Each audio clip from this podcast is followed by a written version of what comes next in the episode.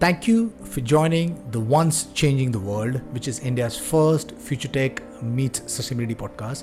And today I'm delighted and honored to have with me Mr. Shubham Sahay, who's the Assistant Professor, Department of Electrical Engineering at IIT Kanpur. He heads the Neuro Computing and Hardware Security Group, which is called the NeuroChase. So, Shubham, really appreciate you taking time and being part of the podcast. And obviously, we're going to be talking about the subject uh, of neuromorphic computing.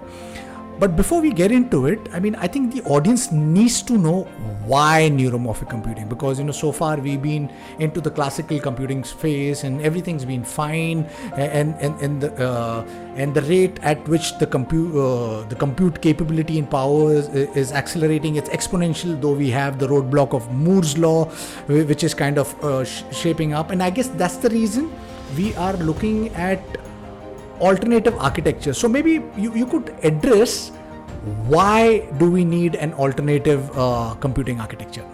The answer comes through the applications. I mean, it's because of the new applications, emerging applications. So earlier, these AI or ML primitives, they were not, you know, so common. Nowadays, these AI and ML from like primitives, they have proliferated in all of our endeavors.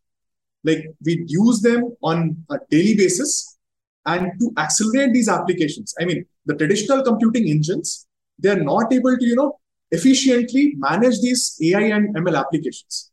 And that is why there's a need to you know go for some alternate computing mechanism which can perform these ai ml on your smart devices very efficiently taking a very small amount of power. You need energy efficient computing engines and that is where neuromorphic comes into picture. Neuromorphic engines come into picture so, uh, so as to say, it's more because of you know an application point of view rather than saying that it's because of technological innovation. And every time technological innovations are driven by the applications, right? Even the industries, what drives the industries is the consumer needs. And right now, everyone wants you know these artificial intelligence applications on their mobile phones, their smartwatches, and so on. They're not satisfied with the smartwatch just showing them you know their heartbeat. They want that you know this smartwatch should be able to process that heartbeat and even give them an alarm, right? That okay, your heartbeat is increasing, or you may get a heart attack if you continue to do this activity. This is straining your, you know, heart or something like that. So that processing capability, it's not possible to provide with like you know using this traditional computing architecture at the same using the same battery that is present in your smartwatch.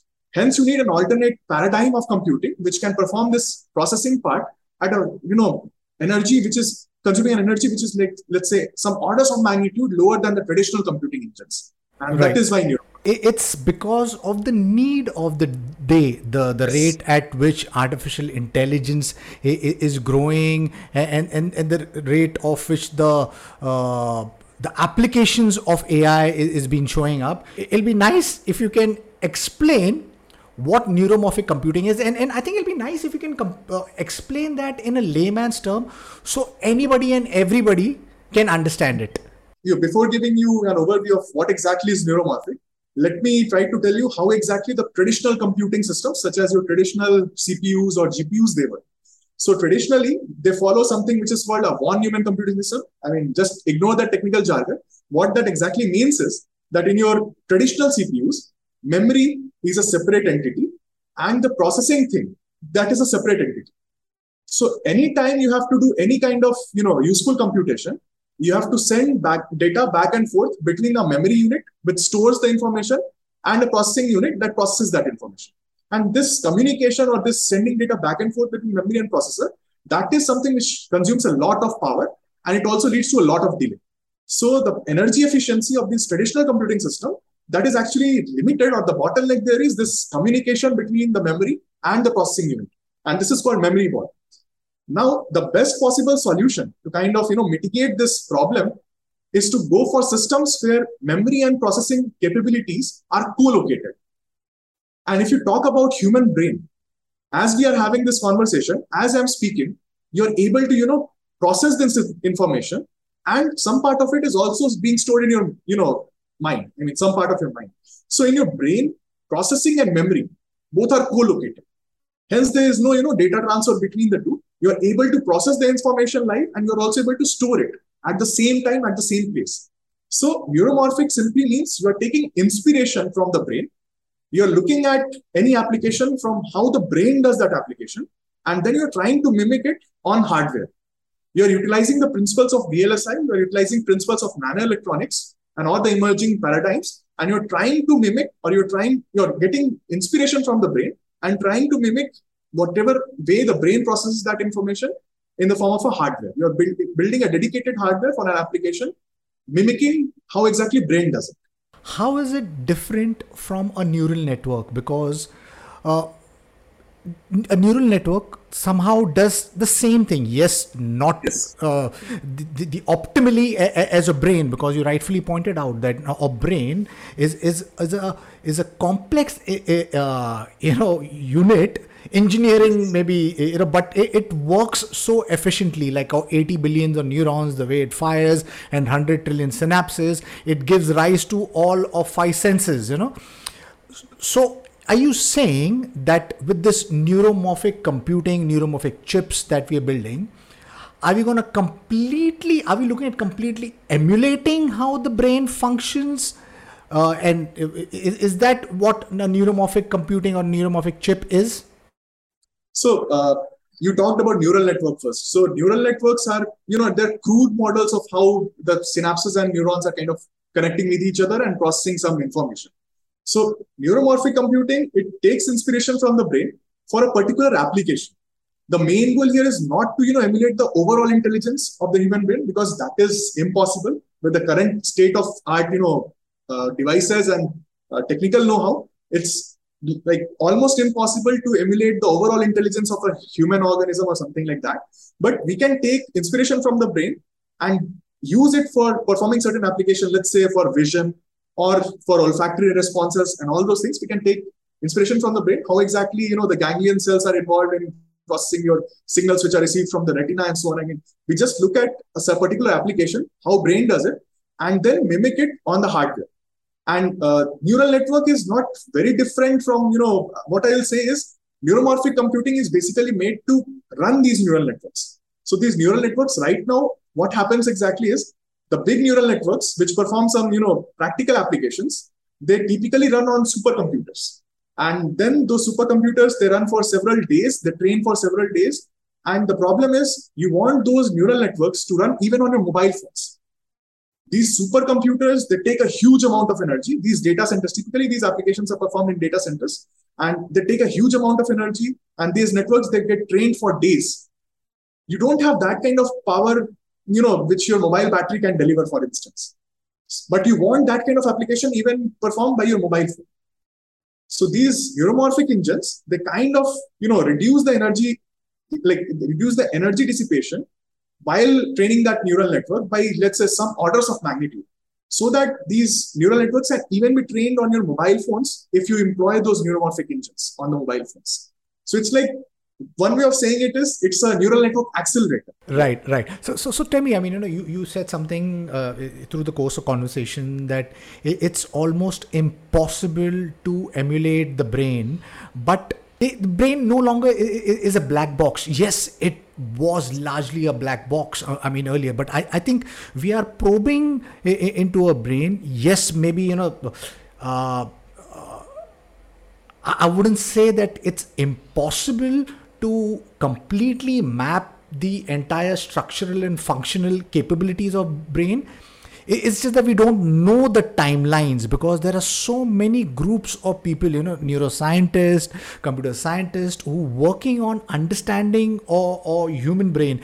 And maybe uh, in, in possibly 50 years, 100 years, we could be able to do that because you know there is uh, Neuralink who's working there there's uh, kernel there's so many others who are working on, on the approach of uh, completely understanding or, or human brain. And, and and and the reason i do this podcast is because you know yes i think we you know we're asking these brave questions you know which what was termed impossible earlier is now uh, you know quite possible. Because even the word itself the impossible if you kind of like break it up you know it's like uh, the first letter is i and then the m and it's like i am possible. So i guess we're getting into a world where you know everything is possible though yes i mean the timelines we don't really know because yes it, it it's quite quite tech uh, technologically daunting you know to possibly read the entire uh, human brain. But it, it's it's i would say it's impossible completely now tell me you've been invested in the space and you you've got the neurochase group and you're working on it would you like to kind of share your updates or highlights and your works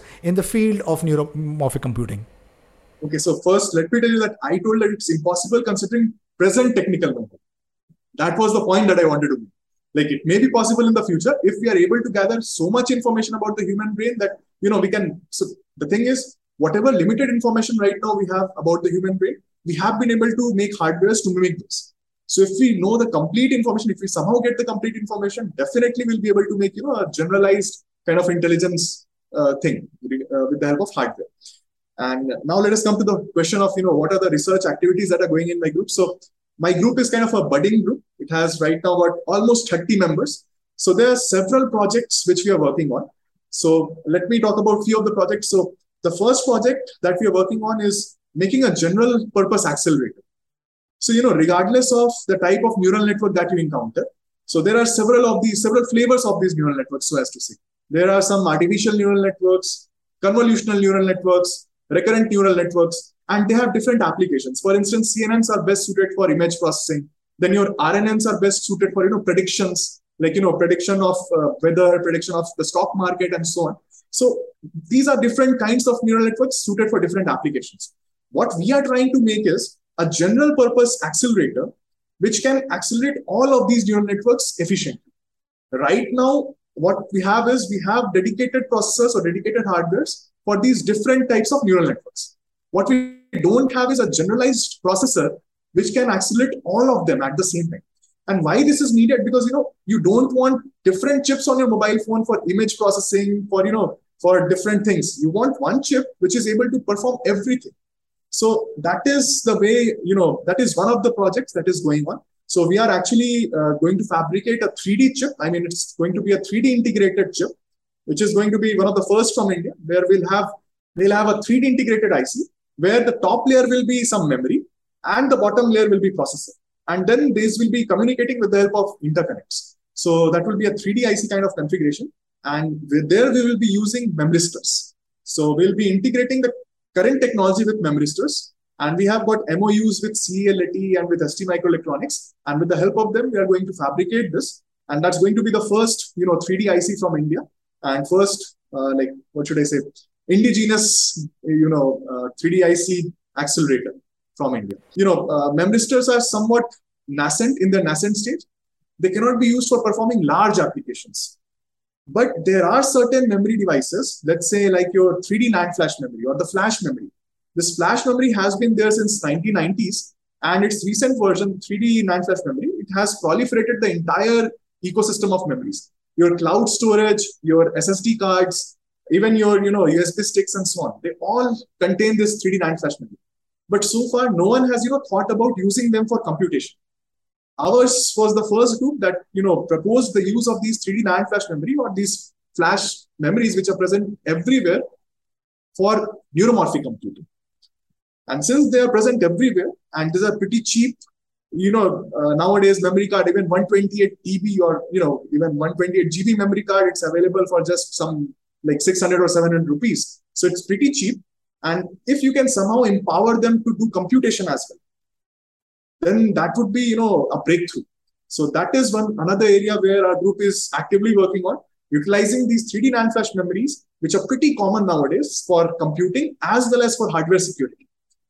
Uh, so hardware security also one of the areas where we are working. And uh, since these 3D NAND flash memories are present everywhere on all the devices, if we want to, you know, uh, protect those devices against counterfeiting, against IP piracy, against all these adversary attacks which have become, you know, huge in these last 10 years or something.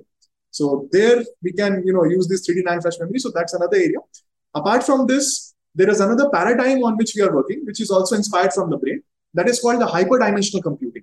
So what exactly happens is the brain doesn't compute in the form of zeros and ones. So traditional computers, they compute in like they compute with binary numbers, zeros and ones only.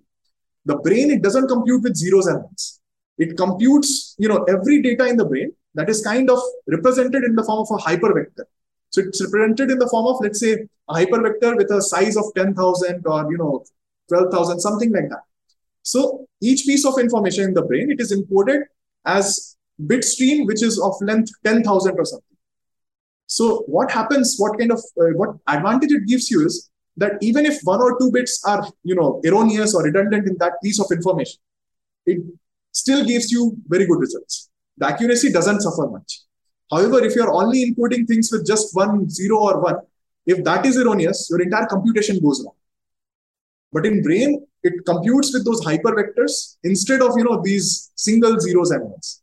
So hyperdimensional computing with the help of you know these emerging non-volatile memories, that is also an area where we are actively working. And apart from that, we are you know taking up these novel algorithms. So uh, every day in AI, you are coming yeah, like people are coming with new algorithms, algorithms for generating you know some artificial data like generative adversarial networks. They were recently proposed, and what they do is given a set of images, if they see a set of images, they'll be trained and they can produce similar set of images just by looking at some set of images. So they can be used for artificial data generation. So we are also taking, you know, these algorithms and trying to map these algorithms, trying to develop hardwares which can map these algorithms efficiently. So not only the traditional neural networks, we are also now focusing on the emerging neural networks, which the computer science scientists are developing all over the world. And then what we are doing, we are kind of making dedicated hardwares and trying to see our hardwares, how much energy improvement they are showing as compared to the traditional CPUs and GPUs for that application. So these are some of the areas where our group is, you know, uh, rigorously working you're not doing one thing you're doing a couple of things. You're creating an entire ecosystem of sorts. You you are reimagining what a flash memory card could be. You're making it into a computing device. You're looking at an alternative computing architecture with hyper dimensional computing and all of these eventually you're saying could leverage each other how, how, how cool is that? Talk about the the the state of the art currently with of the applications you know because there is uh, china is leading with uh, neuromorphic comp- computing. They have the tianjin uh, uh, uh, uh and, and darwin and they have the tianjin cat also and, and and there's intel has got loihi what are the cutting edge of applications we can see once we have a, a working neuromorphic computing in the future, you may see, you know, personalized healthcare, uh, DNA sequencing using these hyperdimensional computing systems. So traditionally, let me also tell you this point that traditionally the problem with DNA sequencing is people can sequence the pattern of uh, the proteins, but the problem is processing. Processing with traditional computers, it takes a huge amount of time, one month or so for you know large DNA strands if with the help of neuromorphic computing, if with the help of these 3D NAND flash memories, we can perform this application in a very short amount of time. Just imagine how fast we can detect cancer cells. So it's going to be a breakthrough, especially in the field of biology. Because this DNA sequencing and cancer cell detection and all those things, they are uh, like large number of groups are working on it. Not only biologists, but also, you know, uh, these uh, like neuroscience people and even people from electrical engineering people who work on sensors and all, they're developing nanopore sensors for DNA sequencing. Sequencing is not a difficult part now. Processing the data is. And this neuromorphic computing will transform the way, you know, the processing is done. So whatever used to take one month or so, if it can be done within minutes with the help of these emerging processes, and that too taking, you know, let's say one thousandth of the power that your systems are taking, wouldn't that be a breakthrough? So that is what neuromorphic computing, you know, can promise you. Stem, cell, stem cells also they require a huge amount of processing. I mean, the processing power is required there. So that is also something that will be solved once we have these, you know, advanced computing chips.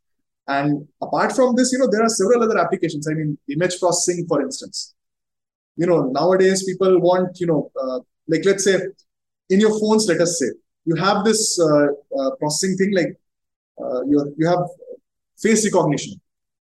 So in face recognition, what happens? The phone just captures a pic of you and then it finds out those finer features which are actually present in your face. It matches it with that. And if it is matching, it just opens the lock. So that is something which we use in day-to-day life, and we are, you know, not aware that AI is being used for it. And even, you know, your Alexa and all those things. You say something, what exactly is happening right now is this Alexa or Google Home and all these systems, you give them some command, they do not have the computing power to process it what they do, they listen to it, they store that data, they send it to the cloud. They send it to the cloud for processing. So there are these data centers where this data is being sent. Then it is being processed at those data centers. Then the output comes back to your Alexa or Google Home. And then it tells back, you know, then it tells you that, okay, this has to be done or that has to be done. So right now the system is that most of the processing is still located on the clouds you may have observed that when you don't have Wi-Fi, your Alexa or your Google Home, they're not able to do anything. They're not able to process any of the instructions. Reason being that right now the processing is still done on the clouds. With the help of this Wi-Fi, you need to transfer the data to the cloud and get back the processed data from the cloud. What this field will eventually enable is processing of all these instructions on that Alexa, like or that Google Home. So that will, will you know transform the entire thing. I mean, the dependence on the cloud, it will just you know remove it altogether. And also there is problem of security because when you talk about cloud, all your instructions, all your data is being stored somewhere. And if the hacker has some, or if the attacker has some somehow got the access to the cloud, your personal data is at risk.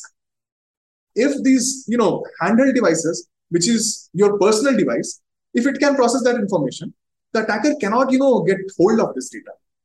So even from a security point of view, providing or you know facilitating this kind of computation on these small smart devices itself, this is really beneficial for us.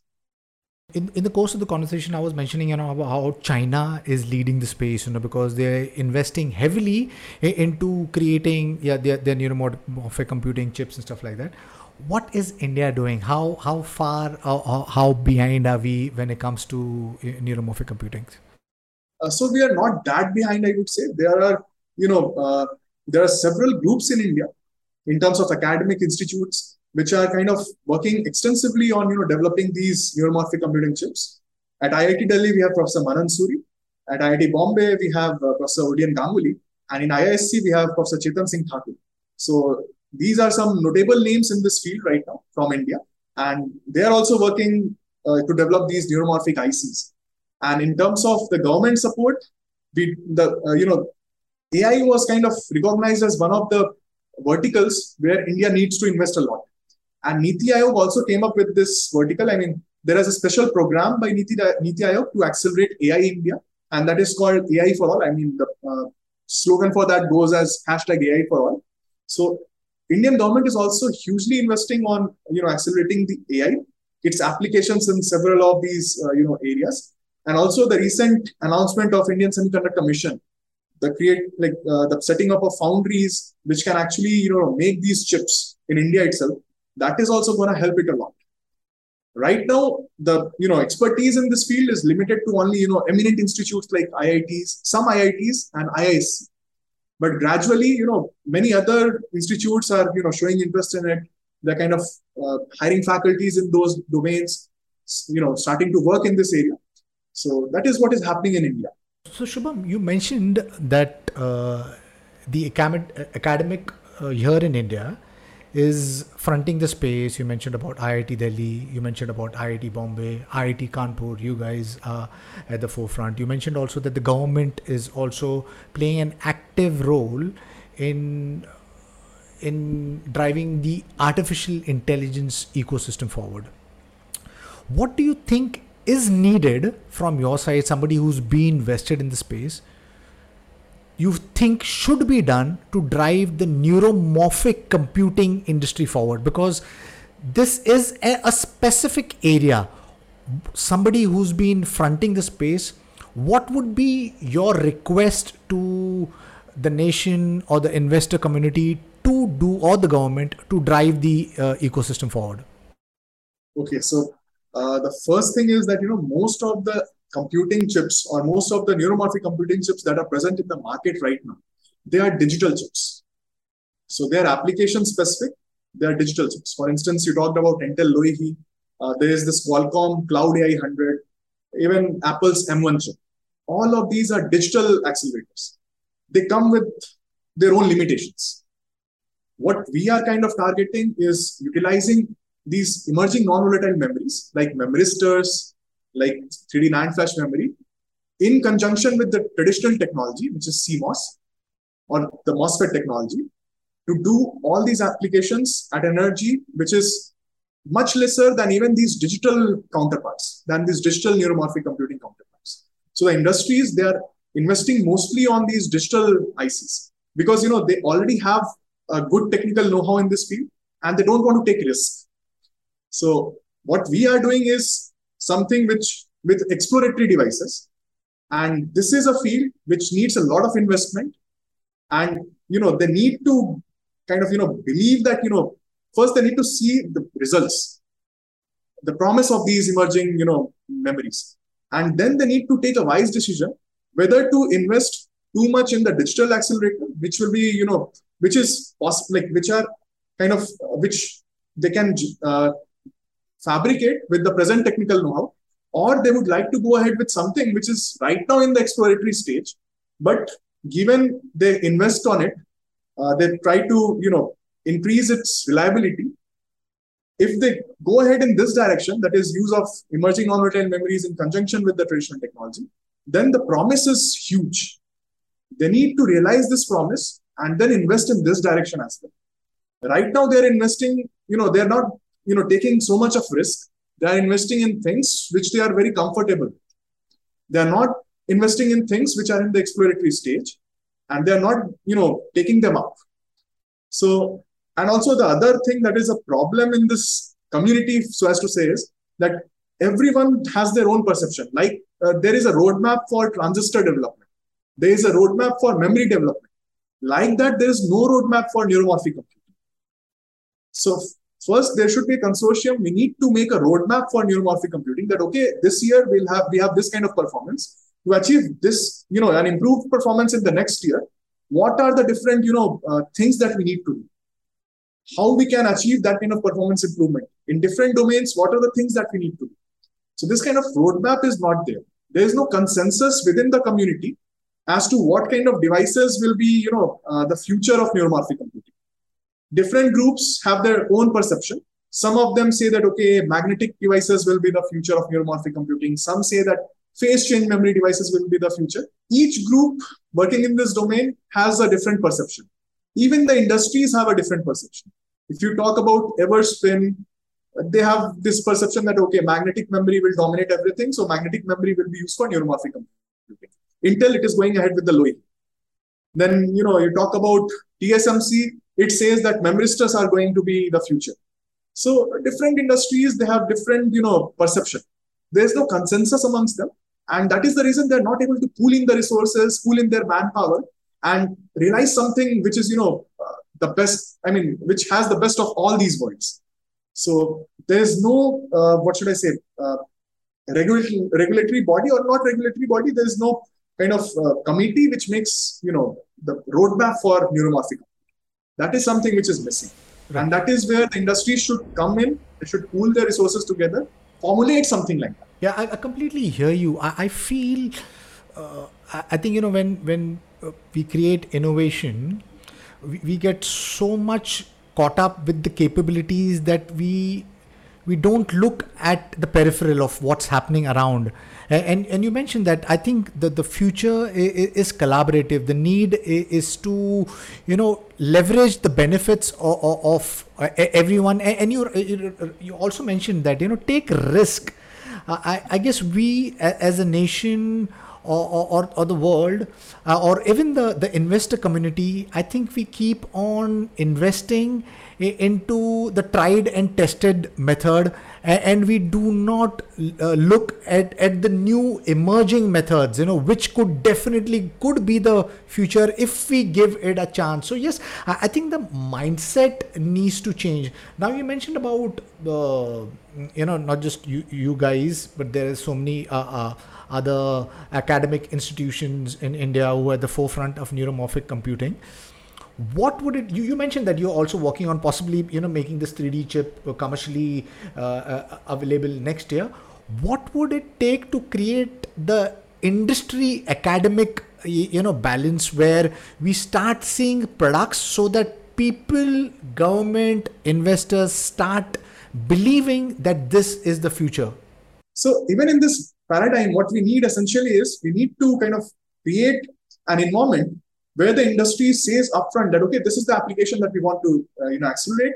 Please, you know, uh, kind of tune your process, uh, design chips for that, innovate your you know process or you know innovate, innovate your kind of come up with new ideas to accelerate things for this kind of application. Then we'll make something. And for making also, it requires a huge amount of funding. So the funding is also one of the issues that you know uh, that is present in India. Right now, the government is funding us like the government funding is good, but uh, the funding that is coming from the industry that is scarce, so as to say. So that this kind of you know uh, interaction between the industry and the academic institutes, this this has like this will form the backbone of such kind of you know useful product. Unless there is this interaction going back and forth between the industry and the academic institutes, uh, you know, you, we cannot have a very good product coming out of it. I, I completely double you, Shubham, because I think a backbone of, of a great nation is, is, that industry academic collaboration where it, it's a constant you know loop where the industry comes with a, a, problem statement and the academic you know with with handholding you know possibly the ah. startup community and the researchers creates these these these products and services and solutions and i guess that's that loop kind of creates a, a, a, nation's innovation e- ecosystem you know it, it, it can flourish. So i hope that the, the people who are listening i, I mean understand that there's some great innovation uh, and great mind uh, great research happening here in india. And rather than looking at seeking at you know just going uh, uh, out of your border for the, the, your technology you could seek them and build them uh, here uh, itself. I, I know i asked this question uh, earlier but could, could you talk about the cutting edge of uh, you know research or innovation happening in the space of neuromorphic, neuromorphic computing globally? Right now you know there are several of these startups which are doing excellent research in this field. So, uh, you know, there's this Weebit Nano, there's this MemryX, there's Crossbar.inc. So these are the startups which have come up with, you know, really promising neuromorphic engines. So they haven't commercialized their devices, but their prototypes, their initial prototypes, they show a promise of, you know, uh, doing all these applications at an energy which is, let's say, one thousandth time of the traditional computers. So these companies have really shown they have experimentally demonstrated all these prototypes, and now they have received you know the series funding as well, and possibly by the end of next year or something they'll be you know selling these products. They'll be shipping these products into the market. So startups are really doing a really like startups are really doing a very nice job there. And the best part about these startups is their founding members are some faculty members. So they started working on these projects. They came up with you know lab lab level uh, prototypes. And then the industries gave them seed funding. They converted them into, you know, TR level seven or, you know, product of that level. And now they are giving this to the investors and they are now, you know, using that for commercial production. So it actually starts like this only. So I would say that we are in that, uh, you know, budding stage. We are at the first stage right now where we are going to get some, you know, innovative chips or uh, really, uh, you know, nice kind of uh, neuromorphic computing primitives, novel primitives from India.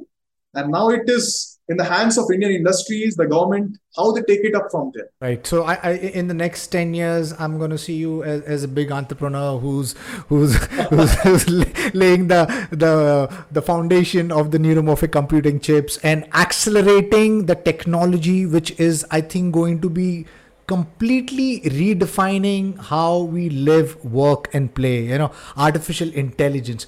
Uh, would you like to talk about you know artificial intelligence itself per se? Because you know at this point in time it's in a very narrow space and it can do a specific thing very well.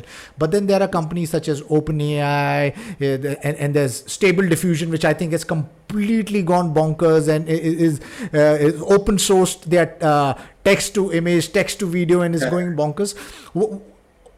Paint a picture of you know how ai is going to be accelerated by a neuromorphic computing chip in the next possibly 10 years?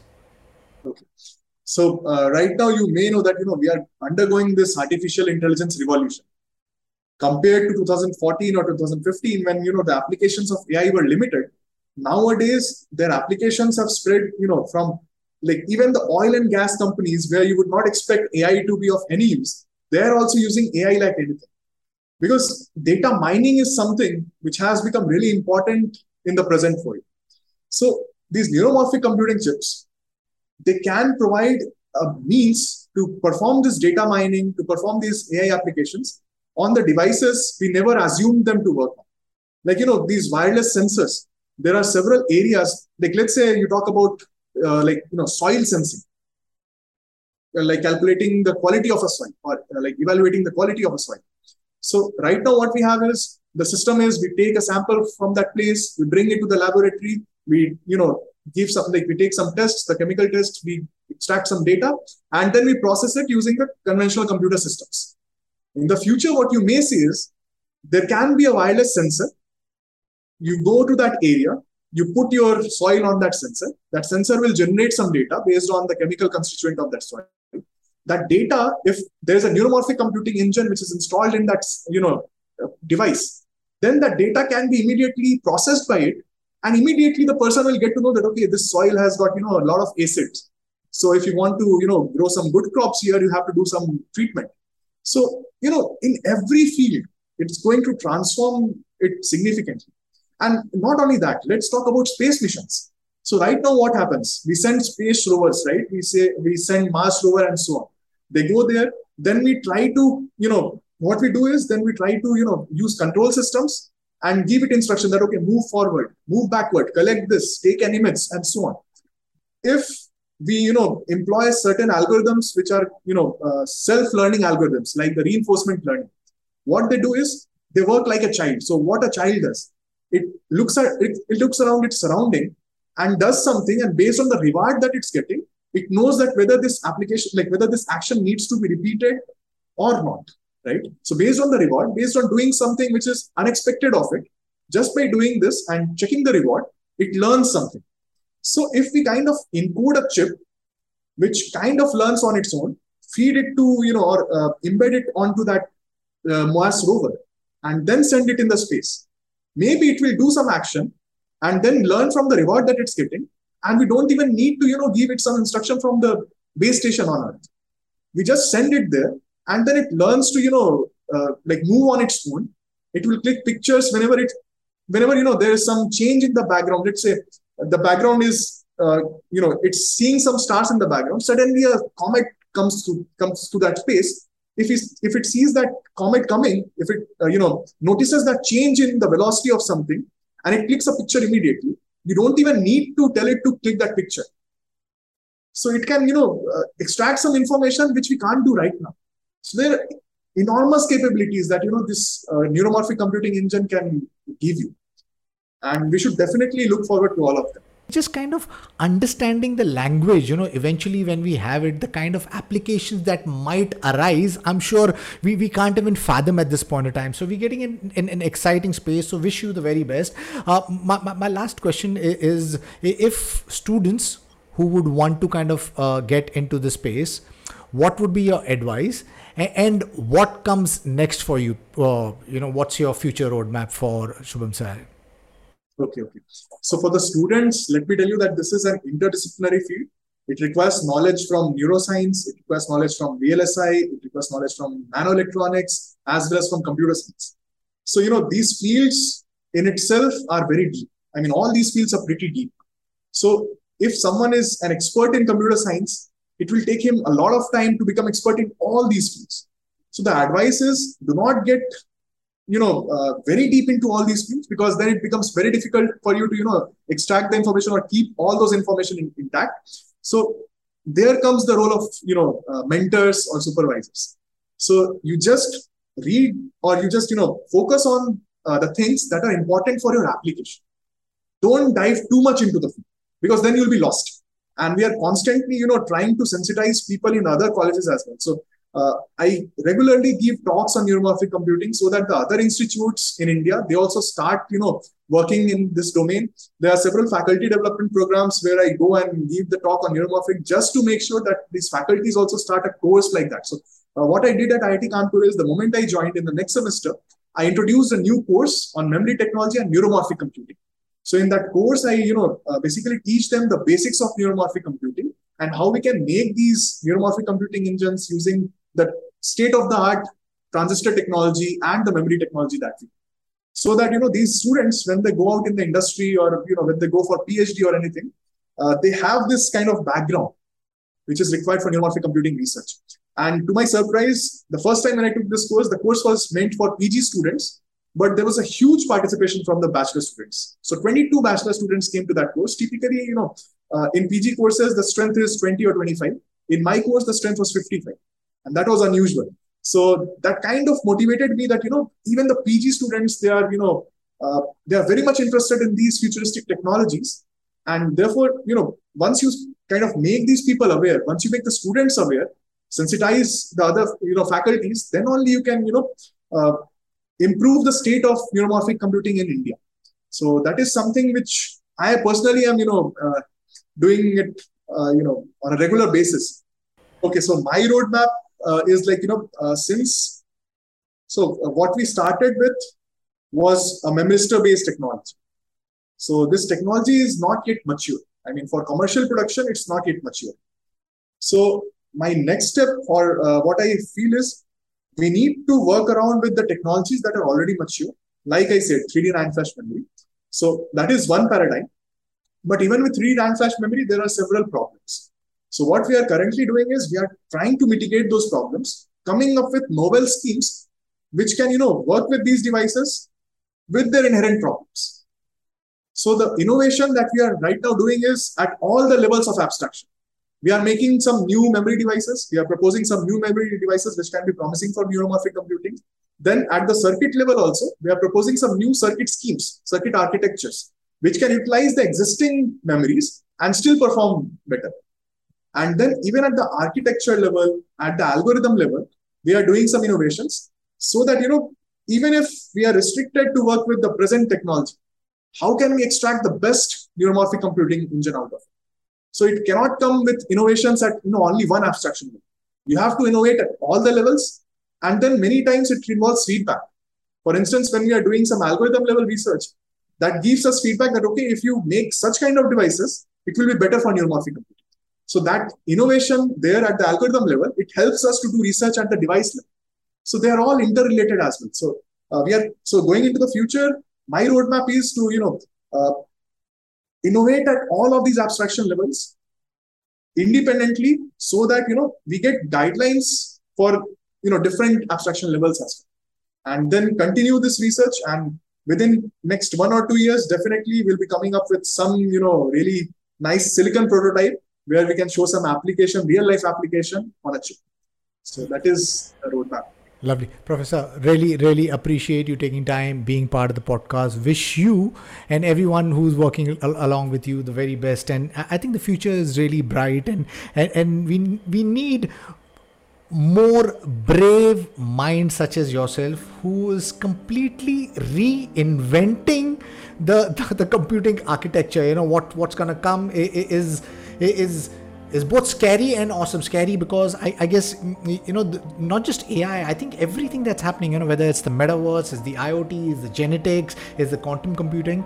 The, the, these tech stack. It, it, it's so awesome that if we create the right partnership, it, it can elevate humanity into the next evolution that you know we, we all think about you know which could be looking at an utopian thing I really hope that the, the technology stack that we create create we create with more conversations conversations where we involve everyone. There's more more need for you know educating everyone. And i guess that's that's that's like a butterfly effect. It, it plays in in also accelerating the technology and not just accelerating the technology just for the heck of it but making sure that the regulatory frameworks are there so the technology that we create is humanity first and, and, and it's safe for everyone. So thank you uh, uh, professor for taking time and being part of the podcast. Wish you the very best. And to my listeners if you like what you see in here then please press the subscribe button. And until next time see you guys. Bye bye thank you.